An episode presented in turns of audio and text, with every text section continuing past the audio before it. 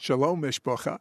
Shalom, family. Mishpocha is a Hebrew word, means family, and we're the Mishpocha, the family with a Jewish heart, made up of Jewish and non Jewish people. We're the middle wall of separation between Jew and Gentile. It's finally come down to form one new man. You know what I was thinking about uh, this morning?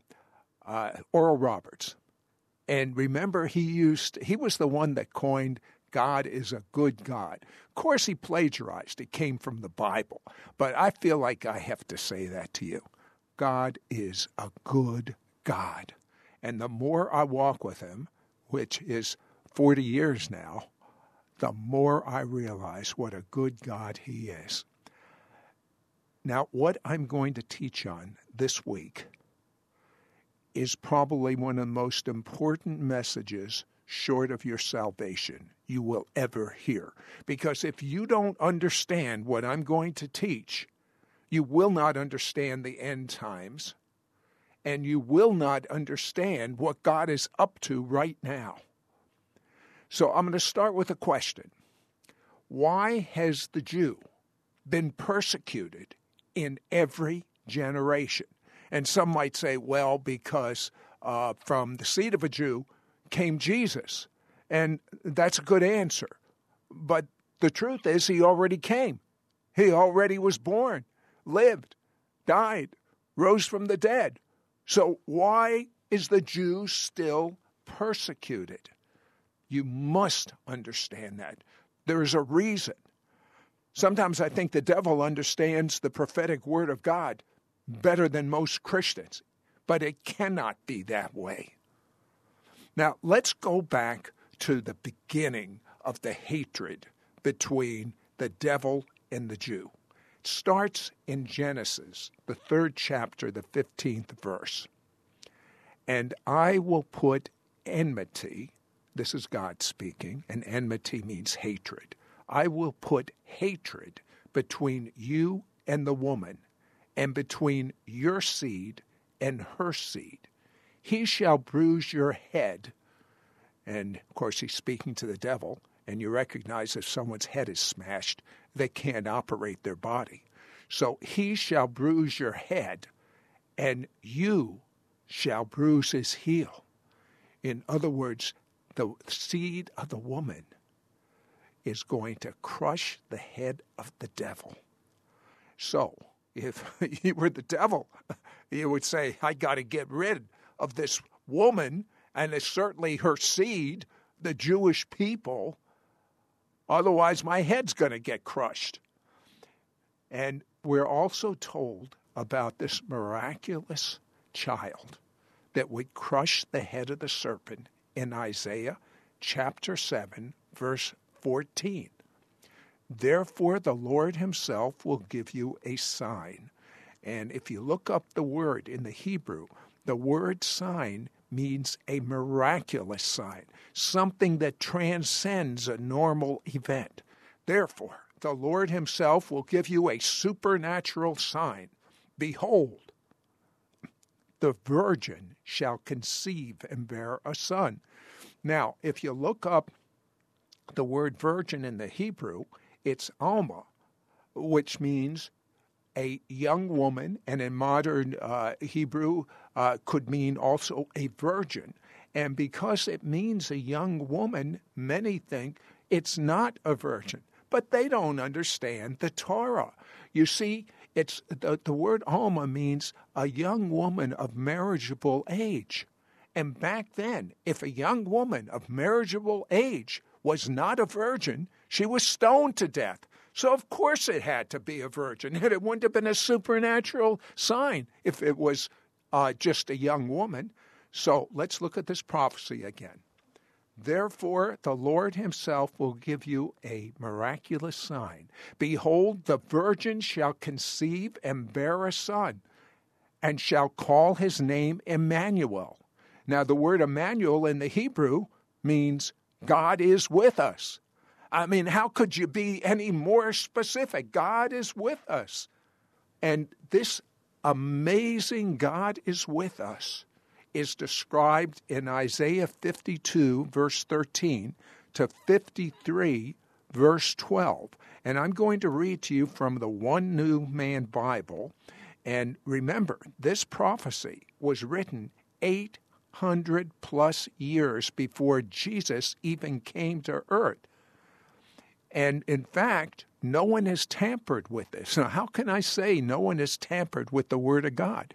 Easy. We found the Dead Sea Scrolls, and I personally have seen the prophet Isaiah from the Dead Sea Scrolls in the Museum of the Book in Israel, and no one has tampered with the Word of God. So, some 800 plus years before Jesus was conceived in a woman that was a virgin, and this son was called Emmanuel. God is with us.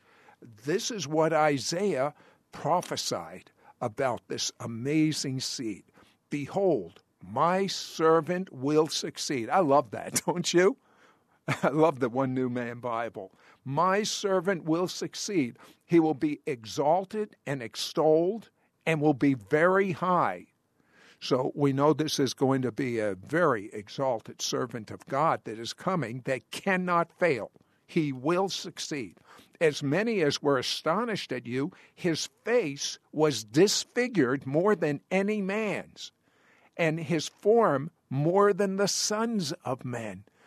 And when the Messiah was beaten, the crown of thorns, crucified, he was disfigured more than any man. But I believe Isaiah is seeing in the spirit because his disfiguration was not just his physical body, but he was disfigured because he took every disease, every pain, every sin of every human in history upon himself. He could not have been more disfigured.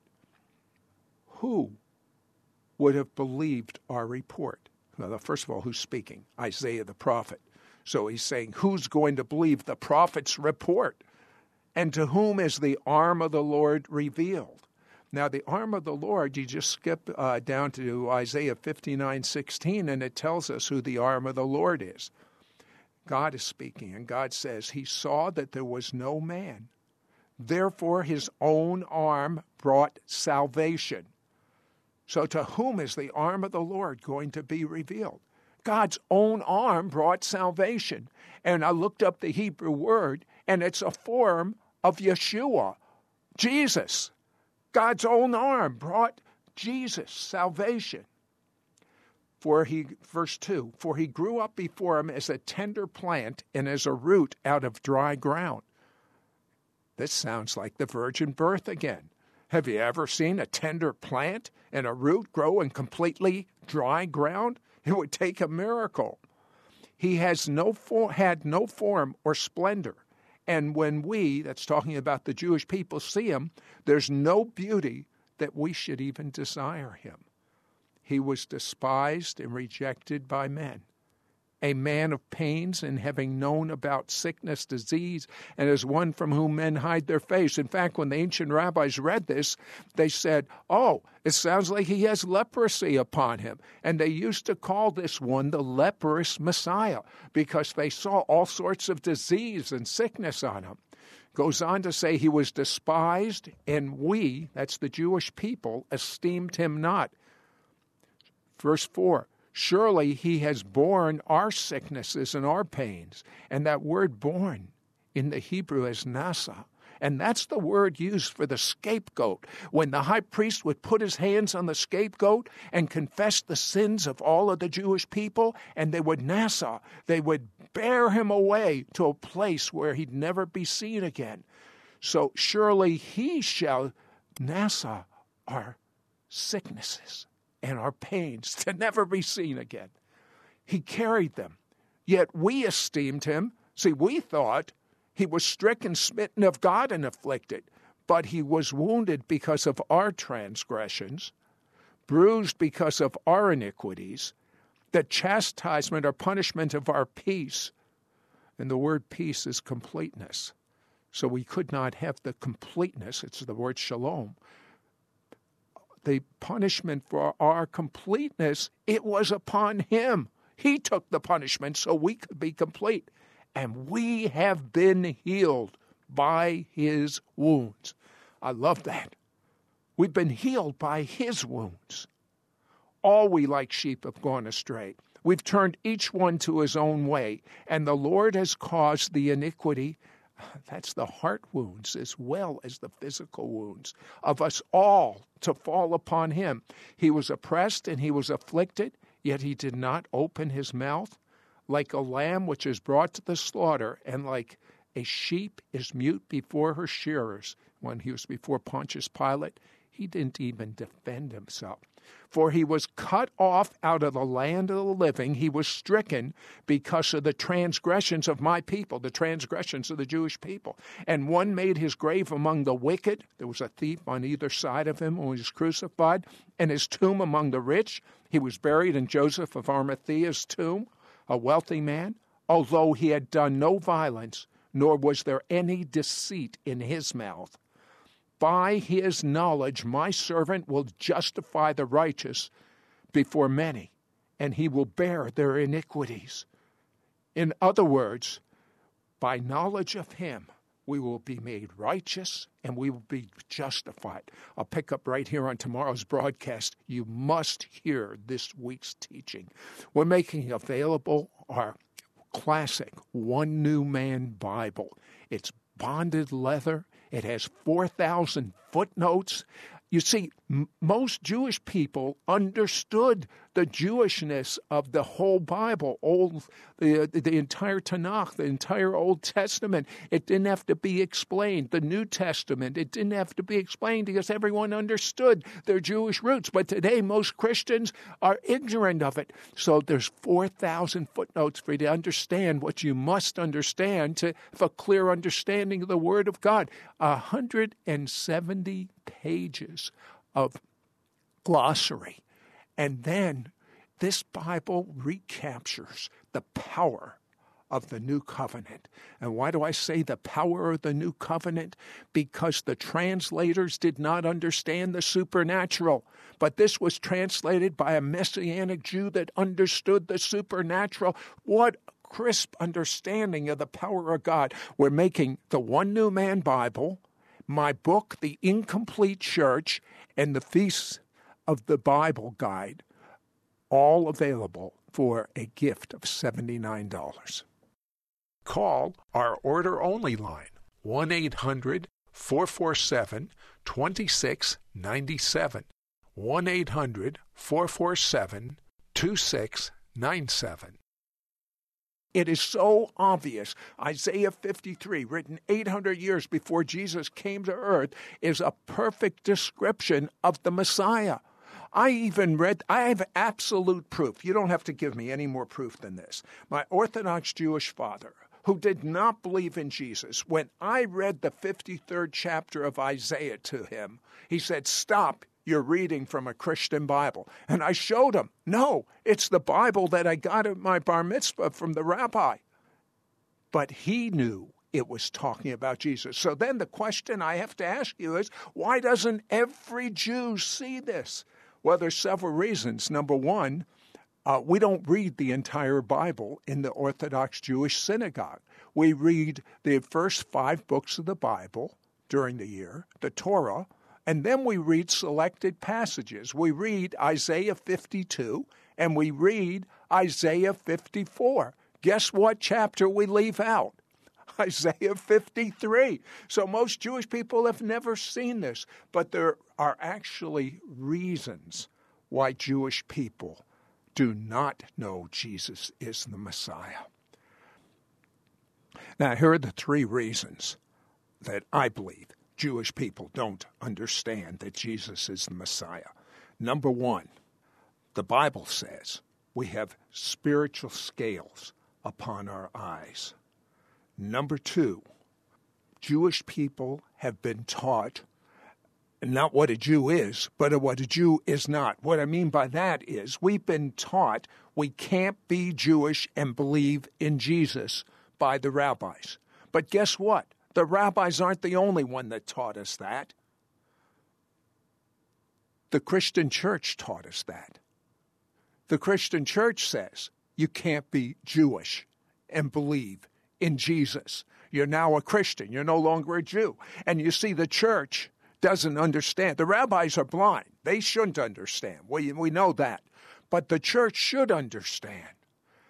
Because you see, God says in Jeremiah chapter 31 as long as there's a sun and moon and stars in the sky, last time I checked, there are, there'll be a physical Jew on the face of this earth.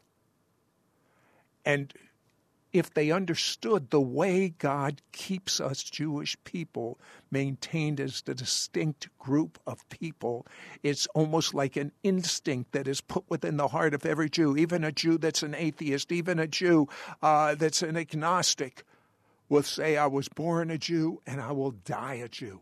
And that's how, against impossible odds, God has kept us as a distinct people. You want proof that the Bible is of God?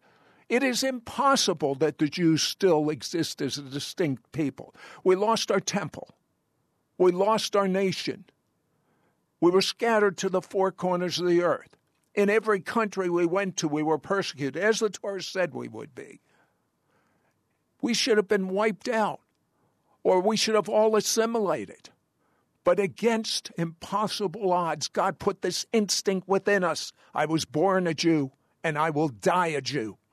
And that's what has kept us a distinct people. So, since we've been taught you can't be Jewish and believe in Jesus, and this instinct within us tells us I must be a Jew, it's a catch 22. You know, can you be a female and believe in Jesus? Of course you can. Do you remain a female if you believe in Jesus? Well, in the spirit, there's no male or female, but in the natural, there is. And in the spirit, there's no Jew and Gentile, but in the natural, there is. So the first is there's spiritual scales on our eyes. The second is we're taught we cannot be Jewish and believe in Jesus. And the third is we're taught that when the Messiah comes, and most Jews, they don't even know the Bible anymore. Um, uh, most Jews are secular today, but the ones that know the scriptures are taught the Messiah would not come until there's peace on earth. And even the secular Jews know that. They say, look around, there's no peace. The Messiah can't be here. But you see, they don't know the scriptures. The ancient rabbis, before there was prejudice, understood there were two different, distinct descriptions of the Messiah in the Torah. The first description would be one they called Messiah ben, ben means son, Messiah, son of Joseph. You see, Joseph was rejected by his own brothers, thrown in a pit, left for dead. But he rose from the pit and he became the savior of the Jewish people. They called him Messiah ben Joseph. Then the second descriptions were like David. In other words, he would usher in an age of peace. And they called him Messiah ben, which means son, Messiah, son of David. And so eh, that you may be familiar with Isaiah 11, it says, The wolf shall dwell with the lamb, and there'll be peace on earth. Well, we're taught about Messiah ben David, but we're not taught about Messiah ben Joseph. And of course, just reading Isaiah 53, you would see one that would be rejected. And there were so many types we weren't taught of, the Messiah. For instance, Moses was a type of the Messiah. Do you know we Jewish people rejected him the first time he came to us? But then when he returned, he was a Savior type. The same with Joseph. His brothers rejected him. When he returned, he was a Savior type. So the ancient rabbis said there's obviously two messiahs. There's before Jesus came. And that was pretty good speculation for them at that point. But rather than two messiahs, now we're looking backwards. What about one messiah, two appearances? Makes sense, doesn't it? Well, because of the spiritual scales, it flat doesn't matter if it makes sense as long as there's spiritual scales on the eyes of Jewish people. But despite these judgments, that came upon Jewish people. Let me read some of them to you. Deuteronomy 28, verse 63 to 65. Uh, it has the three judgments that have come upon Jewish people. And the first judgment was we would be vomited out of our own land. The second judgment was we would be scattered to the four corners of the earth. And the third judgment was we would be persecuted. Deuteronomy 28, verse 63 through 65, lists these three judgments. Just as the Lord has found great pleasure in causing you to prosper and multiply, the Lord will find pleasure in destroying you. You will be torn from the land you are about to enter and occupy, for the Lord will scatter you among all the nations from one end of the earth to the other. There among these nations you will find no peace or place to rest, and the Lord will cause your heart to tremble, your eyesight to fail, and your soul to despair. And then the fourth judgment is spiritual blindness, found in Isaiah chapter 6, verse 10. Harden the hearts of these people, plug their ears, shut their eyes. That way they will not see with their eyes, nor hear with their ears, nor understand with their heart, and turn to me for healing.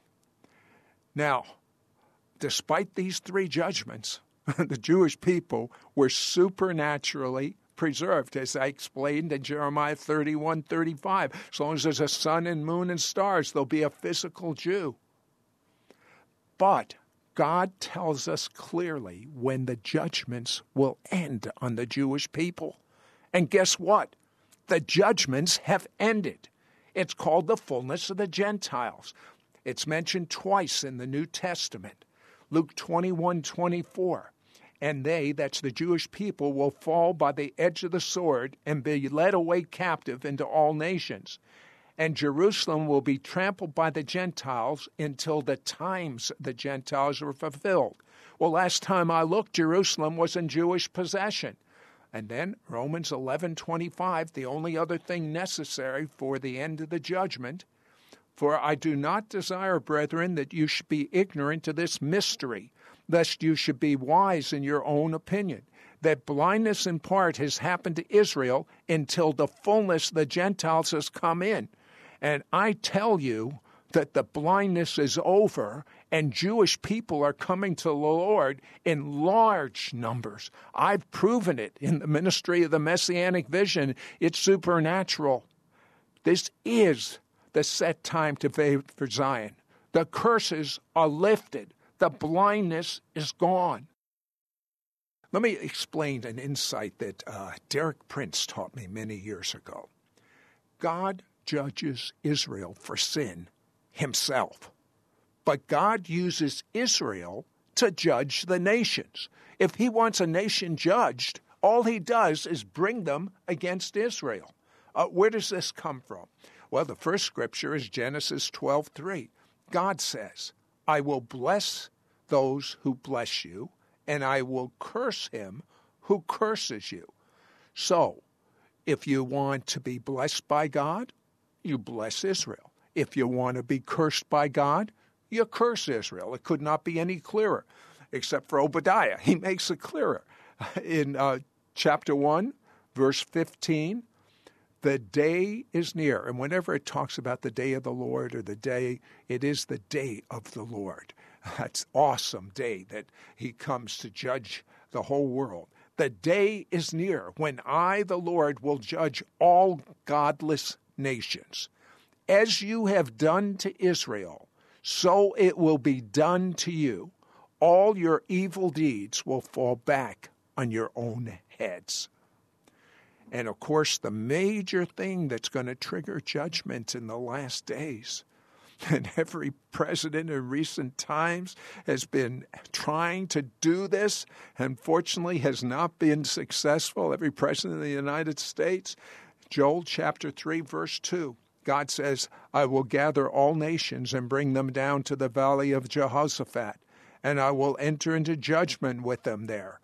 On account of my people, my heritage, Israel, and here's the sin the nations will do, whom they have scattered among the nations, and they have also divided up my land. So, a major judgment is happening to planet Earth when the land of Israel is divided just before the return of the Lord. Incidentally, did you catch what I read from Joel chapter 3, verse 2? God calls Israel not the Jewish people's land, not the Arab people's land. He calls Israel my land. So who owns the land of Israel? God Himself. Now, God owning the land has a right to lease it, and He has leased it to the Jewish people. He states it over and over again in the Tanakh, in the Old Testament. How long is the lease that God has with the Jewish people? Psalm 105, 8 through 11, tells us about the lease. He uses three descriptive words. He says the lease is forever. Got that? In case you don't, and you can't visualize forever, he knows that we humans are limited. He then says in the next line, for a thousand generations. And then, in case you can't capture it forever in a thousand generations, it's got to be so important to God to say it in three different ways. He says to Israel as an everlasting covenant, forever, a thousand generations, and everlasting. And what is it? To you I will give the land of Canaan as the allotment of your inheritance. So the lease of the land that God says is my land. Can you understand why the Living Bible says he that touches Israel is the same as one that pokes their finger in God's eye? That's what you're doing when you touch Israel. Matthew, unless you're blessing Israel. And Jesus said the same thing, by the way. Matthew 25, 40. And the king will answer and say to them, Assuredly, I say to you, inasmuch as you did to one of the least of these, my brethren, Jesus says, you did it to me. Who is brethren? Well, look up the Greek word for brethren. It means from the physical womb. Who are Jesus' brothers from the physical womb? The Jewish people. And Jesus said, Whatever you do to them it's just like you're doing it to me. Now, here is the major reason the devil is trying to destroy the Jewish people, even after Jesus came. Yes, the devil understands the one new man. And I've been teaching on the one new man for decades now. And when I first started, it was heresy to Christians, and it was heresy to Messianic Jews, and it was a double heresy to traditional Jews. No one liked the one new man. But it wasn't my teaching, it was God's. And now it's being readily accepted. I, you know, I, I, I, wish I could teach things after the fact, but God has me normally teaching things before the fact. Ephesians chapter 2, verse 14 and 15. It's talking about Jesus. For he himself is our peace, who has made both one. Who were the only two people groups at that time? Jews and Gentiles. He's made both one and broken down the middle wall of separation so as to create in himself one new man from the two, thus making peace. And what is the Hebrew word for peace? Shalom. I know this is in the Greek, but the Hebrew word for peace is shalom, which means completeness, as if to say you need the Jew and Gentile for completeness. And that's what Paul is saying in Ephesians 2:18, in whom you are built together into a habitation of God, a dwelling place for God by the Spirit, as if to say if you want a full dwelling place of God by the Spirit, you need the spiritual DNA of a Gentile Christian and the spiritual DNA of a Jewish believer. And when the two merge together, you have the complete dwelling place of God by the Spirit. Now, Jesus said the same thing in John 17 21. I pray that they might be one. Who is they? Again, only two people groups the Jew and the Gentile. I pray that the Jew and Gentile might be one And what happens when the two are one? The world will believe. You see why the devil is so nervous? because Jewish believers are being grafted in to their olive tree once more?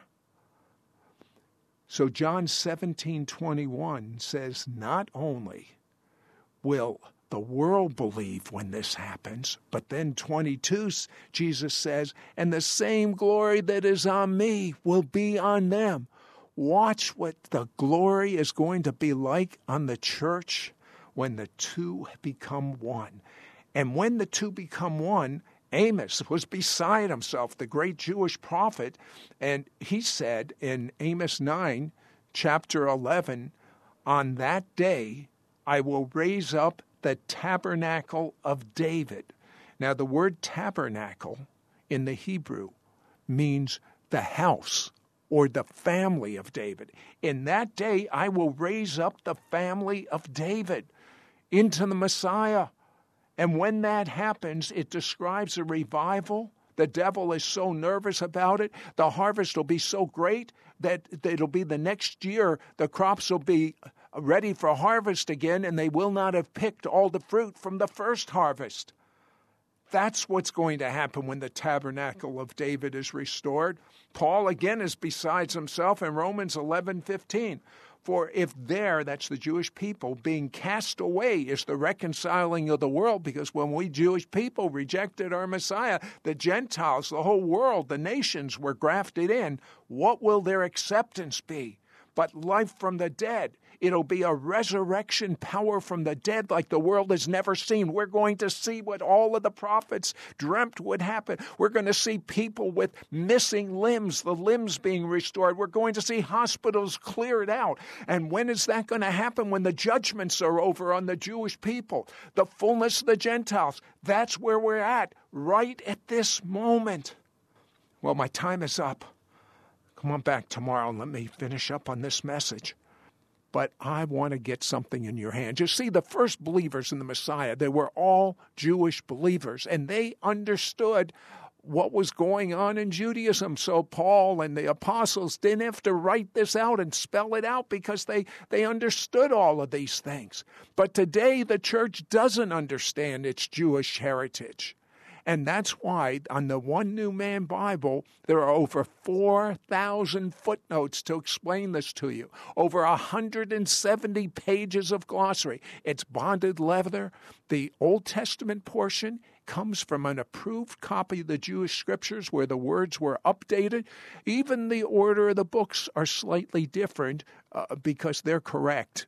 what was done by King James is incorrect.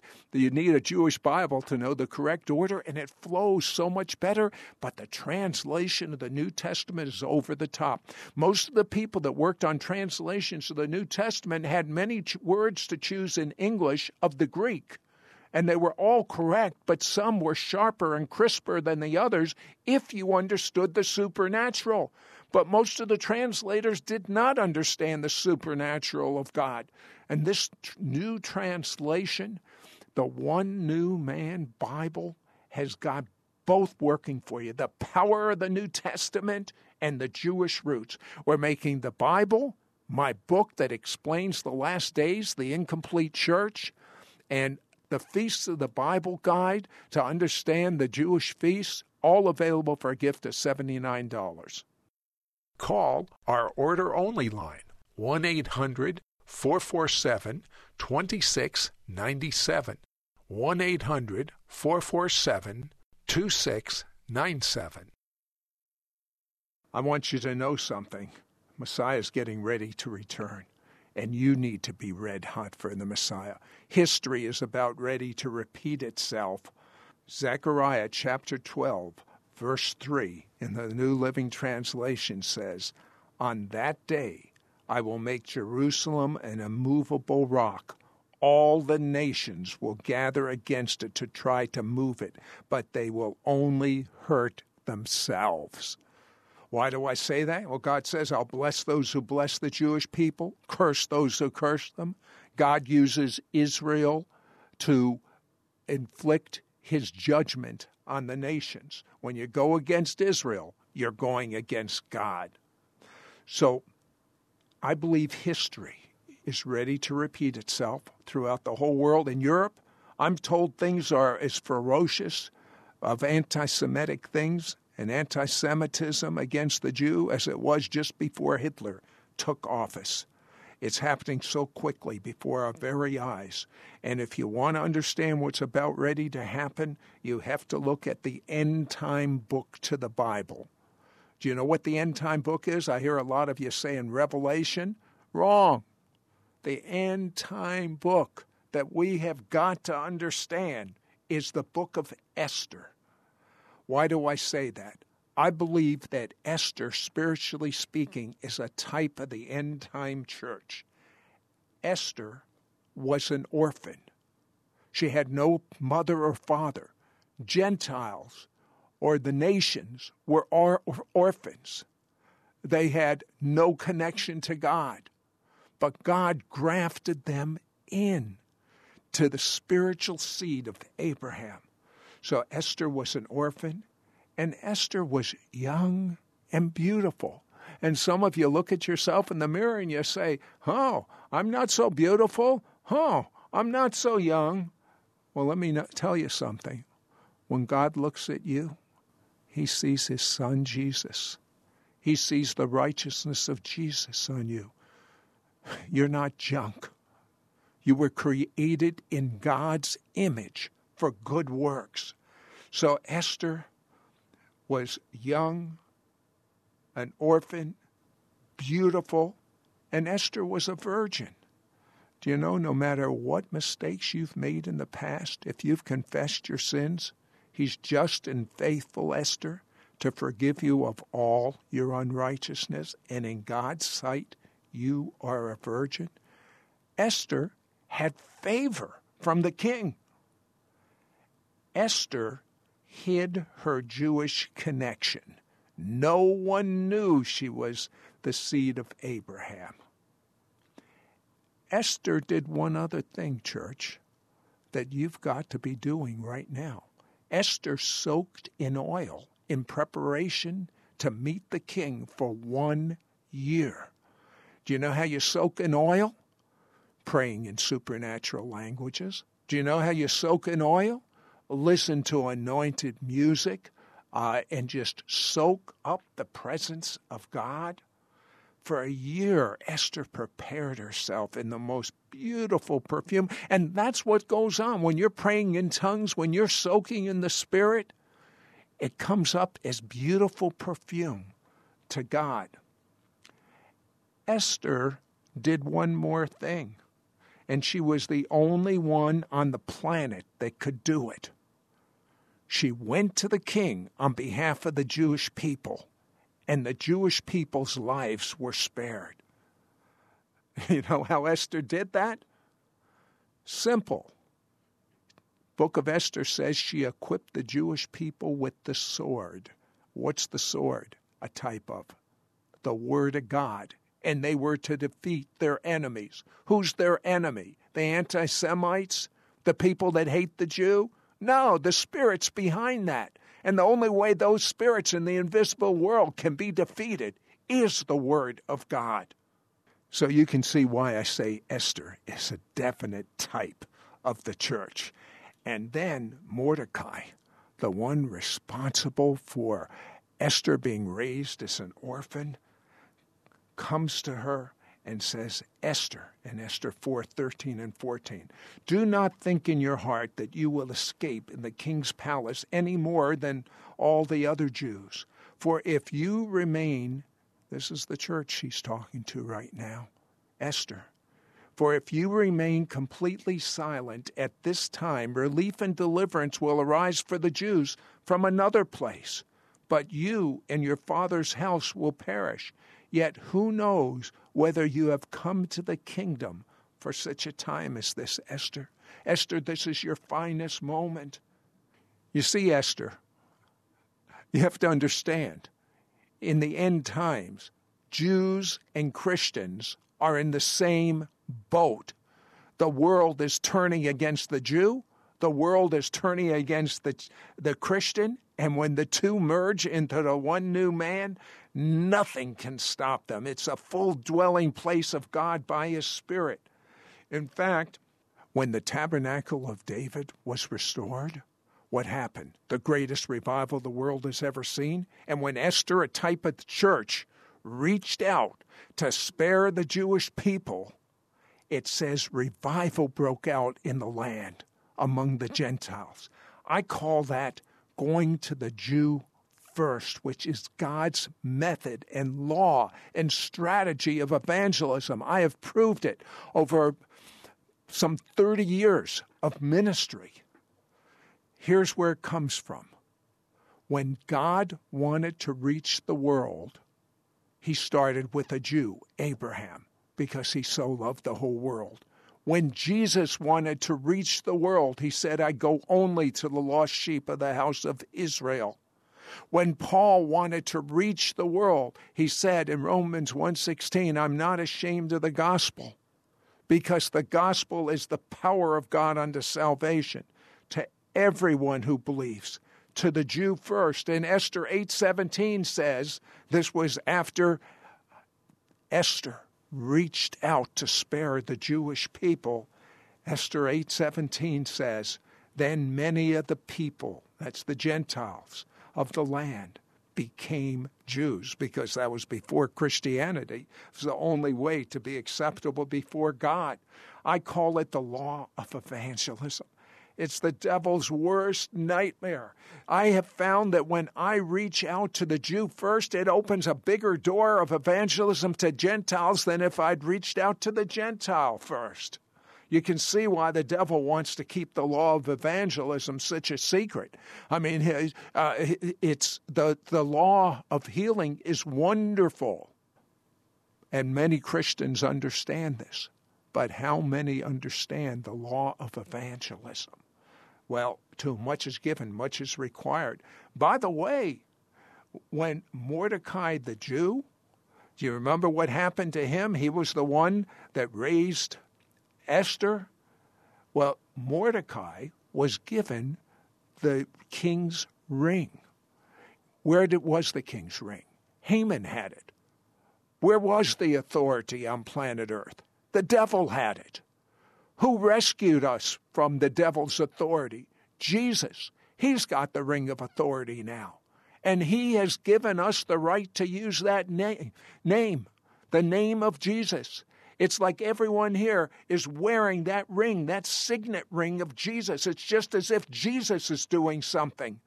When you say something, it's just as if Jesus is commanding something. Recognize the authority that you have. Now, Esther tells us why Mordecai had so much favor. And you can have that same favor as Mordecai did. It says he was great among the Jewish people. They, he was held in high esteem because he continued to work for the good of his people. That's the Jewish people. And he spoke up for the welfare of all of the Jewish people's descendants. Do you see right now the best thing you can do for a Jewish person? It is good to help a Jewish person that's being persecuted get to Israel. It's, it's a wonderful, wonderful thing to do on behalf of Jewish people. It is good to give humanitarian aid. But what good is that if they die without knowing Jesus? The best good you can do for Jewish people is to share the gospel with Jewish people. And now you can understand why God has raised up its supernatural. Now you can understand why we have our mentoring program. Because if you can move in signs and wonders, who are signs and wonders for? It says the Jew requires a sign in the book of Corinthians to reach the Jew. You see, the job of the Gentile Christian is found in Romans 11 11. Salvation has come to the Gentile to provoke the Jew to jealousy. The job of the Jew is found in John chapter 4, verse 22. Salvation is of the Jews. So the job of the Jew is to reach the Gentile. The job of the Gentiles to reach the world. You merge the two together, you reach everyone. This is the one new man. Oh, my time is up. But I want you to get the most amazing Bible. You've never had a Bible like this before. It's called the One New Man Bible. It has over 4,000 footnotes, 170 page glossary of things that eh, the, the first believers in Jesus they understood and Jesus didn't think it was necessary to teach them these things because they knew all these things the apostles didn't have to teach them these things but Christians today don't have a clue of the parables and the understanding in the New Testament from your Jewish roots perspective. And this Bible captures two things not just the Jewish roots, but the power of the New Testament. You see, when the New Testament was originally translated, it was translated by uh, wonderful translators that could pick different English words for the Greek and then they did not understand the supernatural of God. And as a result, the power was lost on a lot of the passages in the New Testament. Jews have been programmed. You can't believe in Jesus and remain Jewish.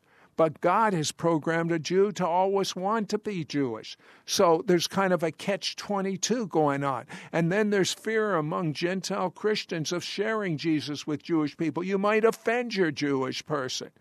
Well, I'll tell you what, offend me, but at least tell me the truth about Jesus. I don't want to spend forever separated from the love of God.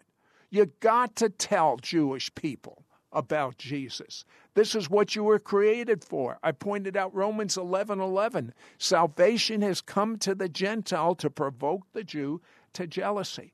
And that's why I'm mentoring you. I find that when I have meetings with unsaved Jewish people, they don't even know that I believe in Jesus when they come to the meeting. They just come for a flat lecture on the supernatural. And the moment I open my mouth, and only God can do it. I can't make this happen. There is a corporate anointing, and people are physically healed. And once they're healed, once they see a miracle, I mean, why did Jewish people, thousands of them, flock to Jesus, this obscure rabbi? It wasn't because of his teaching. They would have never gone to him and heard his teaching as marvelous as his teaching was, the reason they went to him was because they heard this is a man doing messianic miracles. The blind see, the deaf hear, the lame walk. And they came, and then he earned the right to teach. And as he taught, they fell in love with him. That's exactly the way we should operate today. Demonstrate God's kingdom with signs and wonders and earn the right to proclaim the good news to Jewish people. And when you proclaim it to Jewish people, you open up a supernatural door to reach more Gentiles than if you did not go to the Jew first. Let me read you a couple of scriptures from the One New Man Bible that, I mean, they've been so significant in my life. First of all, did you know that the Greek word for sickness can be translated evil. That's what is done in the One New Man Bible. For instance, uh, Mark 1, verse 32. Then, as it became evening, when the sun went down, ending the Sabbath, they brought to him all those who had evil and those who were demon possessed. In other translations, it says sickness. In other words, sickness is evil. Evil is something we have the signet ring of authority found in the book of Esther, which uh, was just like the king. Anything, if you signed something with that signet ring, it was just like the king did it. And if you pray in the name of Jesus against evil, it's just like Jesus is doing that. If you could only grasp this. But there is a dimension in the invisible world that is equally important to grasp. And the clearest picture of this I find in the One New Man Bible is Mark chapter 11, verse 22 through 24. And uh, it's, let me read this to you. And Yeshua said to them, You must have faith in God. And people say, Oh, you keep preaching faith. Well, Yeshua said you must have faith in God, and it's by inference in God's word. And here is the faith that you must have, that Yeshua, Jesus, said you must have. Verse 23 Truly I say to you that whoever, that means you, whoever would say to this mountain, that means speak it out loud, whoever would say to this mountain, you must immediately be removed and you must immediately be cast in the sea. You see, in the invisible world, everything is done.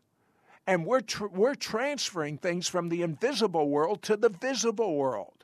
So you believe, even though there's a time element in the visible world, there's no time element in the invisible world. So you, you speak as if you're part as much in the invisible world as the visible world. And so you say, you must immediately be cast into the sea. And here's the thing and would not doubt in his heart, but would believe that th- what he is saying is happening it will be to him. Because of this, I say to you, you must continually pray for everything. Then, for whatever you are asking, believe that you have taken it and it will be there for you. But you see, you believe you've taken it if you have it in your hands. But God is saying you believe you have taken it and then it'll be in your hands. In order to reach into the invisible world, you must believe you have taken it. And we've been taught in a culture and in a society that seeing is believing. And God is saying, no, my word is stronger than anything you can see with your eyes. My word, you can snatch what you need from the invisible world. God told us clearly sickness is evil. It doesn't belong. And some of us command that evil to leave, and it doesn't go, and we say it didn't work, and then we just do plan B, C, and D. Well, I'm in favor of medicine until the invisible becomes visible. But I have to tell you this whether you're taking medicine, whether you're going to a doctor, it's immaterial. What counts is believing that it is done. It is finished, as Jesus said. And that's the type of mentoring we want to do for you. You see, we have, it's not just me, we have the greatest teachers on planet Earth. And we have special DVDs every month we send in our mentoring kit for people to be mentored in the supernatural of God. But there's something new that's about ready to happen. It's so new. I've been, but but I believe it. You know, see, I'm doing the same thing that uh, that Mark told us to do. That Jesus explained that that Mark quoted Jesus said that we were supposed to do. I believe it's already happened. I really do, and I have to catch myself sometimes. I believe that we have got our new It's Supernatural television network. You see, there's new technologies out. We haven't even purchased it yet, but I believe we have it already. And this new technology of software and hardware is the best the world has ever seen. It's everything you need to have your own network, and you can do it right on the computer to start. And it's going to be in high definition. Do you realize that we I will be able to get on the air and I'm going to be able to say something live and you'll be able to pick it up in high definition on your cell phone wherever you live in the world live. I mean, what technology we have and for the last days. I believe that we're going to start this network with the archives of our TV shows. You know, we've been doing this so many years, and our first TV shows are as anointed as our last. The last may look better, but they're all anointed. Some of the greatest teachers of every aspect of the power of God, of the fruit of the Spirit, of the gifts of the Spirit that the world has ever seen. 24 hours a day, right on your cell phone, right on your computer, right on your iPad. You can even get an adapter and put it right on your TV. Anytime you need a shot in the arm, anytime the devil's battering you, you just play it supernatural and the devil will flee as in fear. And then we're going to put our prayer meeting on for you to join us. And then, one at a time, we're going to add new shows. And then we're going to put it on a satellite. And then we're going to have it originate from Jerusalem. I'm reminded of what Pat Robertson said in his uh, biography Shout it from the housetops. God said to Pat, You've made mistakes in the past, Pat, but you cannot make a mistake with Israel. And I believe that God gave Pat a commission to show the return of Jesus. Every eye will see it. It'll be on every cell phone in the world. And that's he's given us that same commission and we're going for it. You see, we're new there's a new move of God's spirit and there has to be a new delivery system and a new flock and, and group of, of programs. Oops, my time has passed away. But I want I want you to get my book, The Incomplete Church. It explains all the the end time events that I've been teaching on all this week. And then a special pamphlet, Feast of the Bible Guide, and the One New Man Bible. It's a beautiful bonded leather Bible, really nice size print, 4,000 footnotes, a 170 page glossary of the Jewish roots of the faith, written from an understanding of the power of God in the New Testament. The translation is using the sharpest, most powerful words to move in the power of God, available for a gift of $79. Shabbat broadcast, the Lord is blessing you right now. The Lord is keeping you right now. The Lord is smiling upon you right now. The Lord is giving you His shalom, His completeness right now in your spirit, in your soul, and in your body. Take it in Jesus' name. Amen.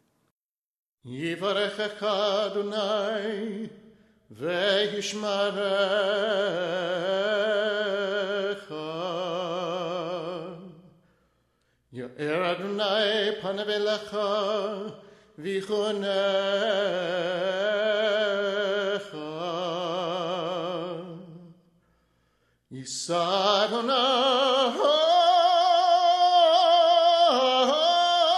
פניו אליך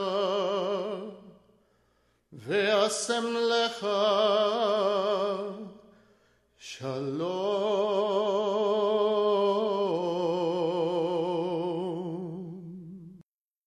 To hear this week's interview or watch archives of our television show, It's Supernatural, visit our website at www.sidroth.org. That's www.sidroth.org. To receive a complimentary copy of our bi monthly teaching newsletter, materials catalog, or information about becoming Mishpocha or Chalutzim, write to me, Sid Roth, Post Office Box 39222, Charlotte, North Carolina 28278. To place a credit card order, call anytime 1 800 447 2697. For all other calls, the number is 704 943 6500. That's 704 943 6500. For a CD of this week's broadcast, send a donation to Sid Roth. That's S I D R O T H, Post Office Box 39222, Charlotte, North Carolina 28278.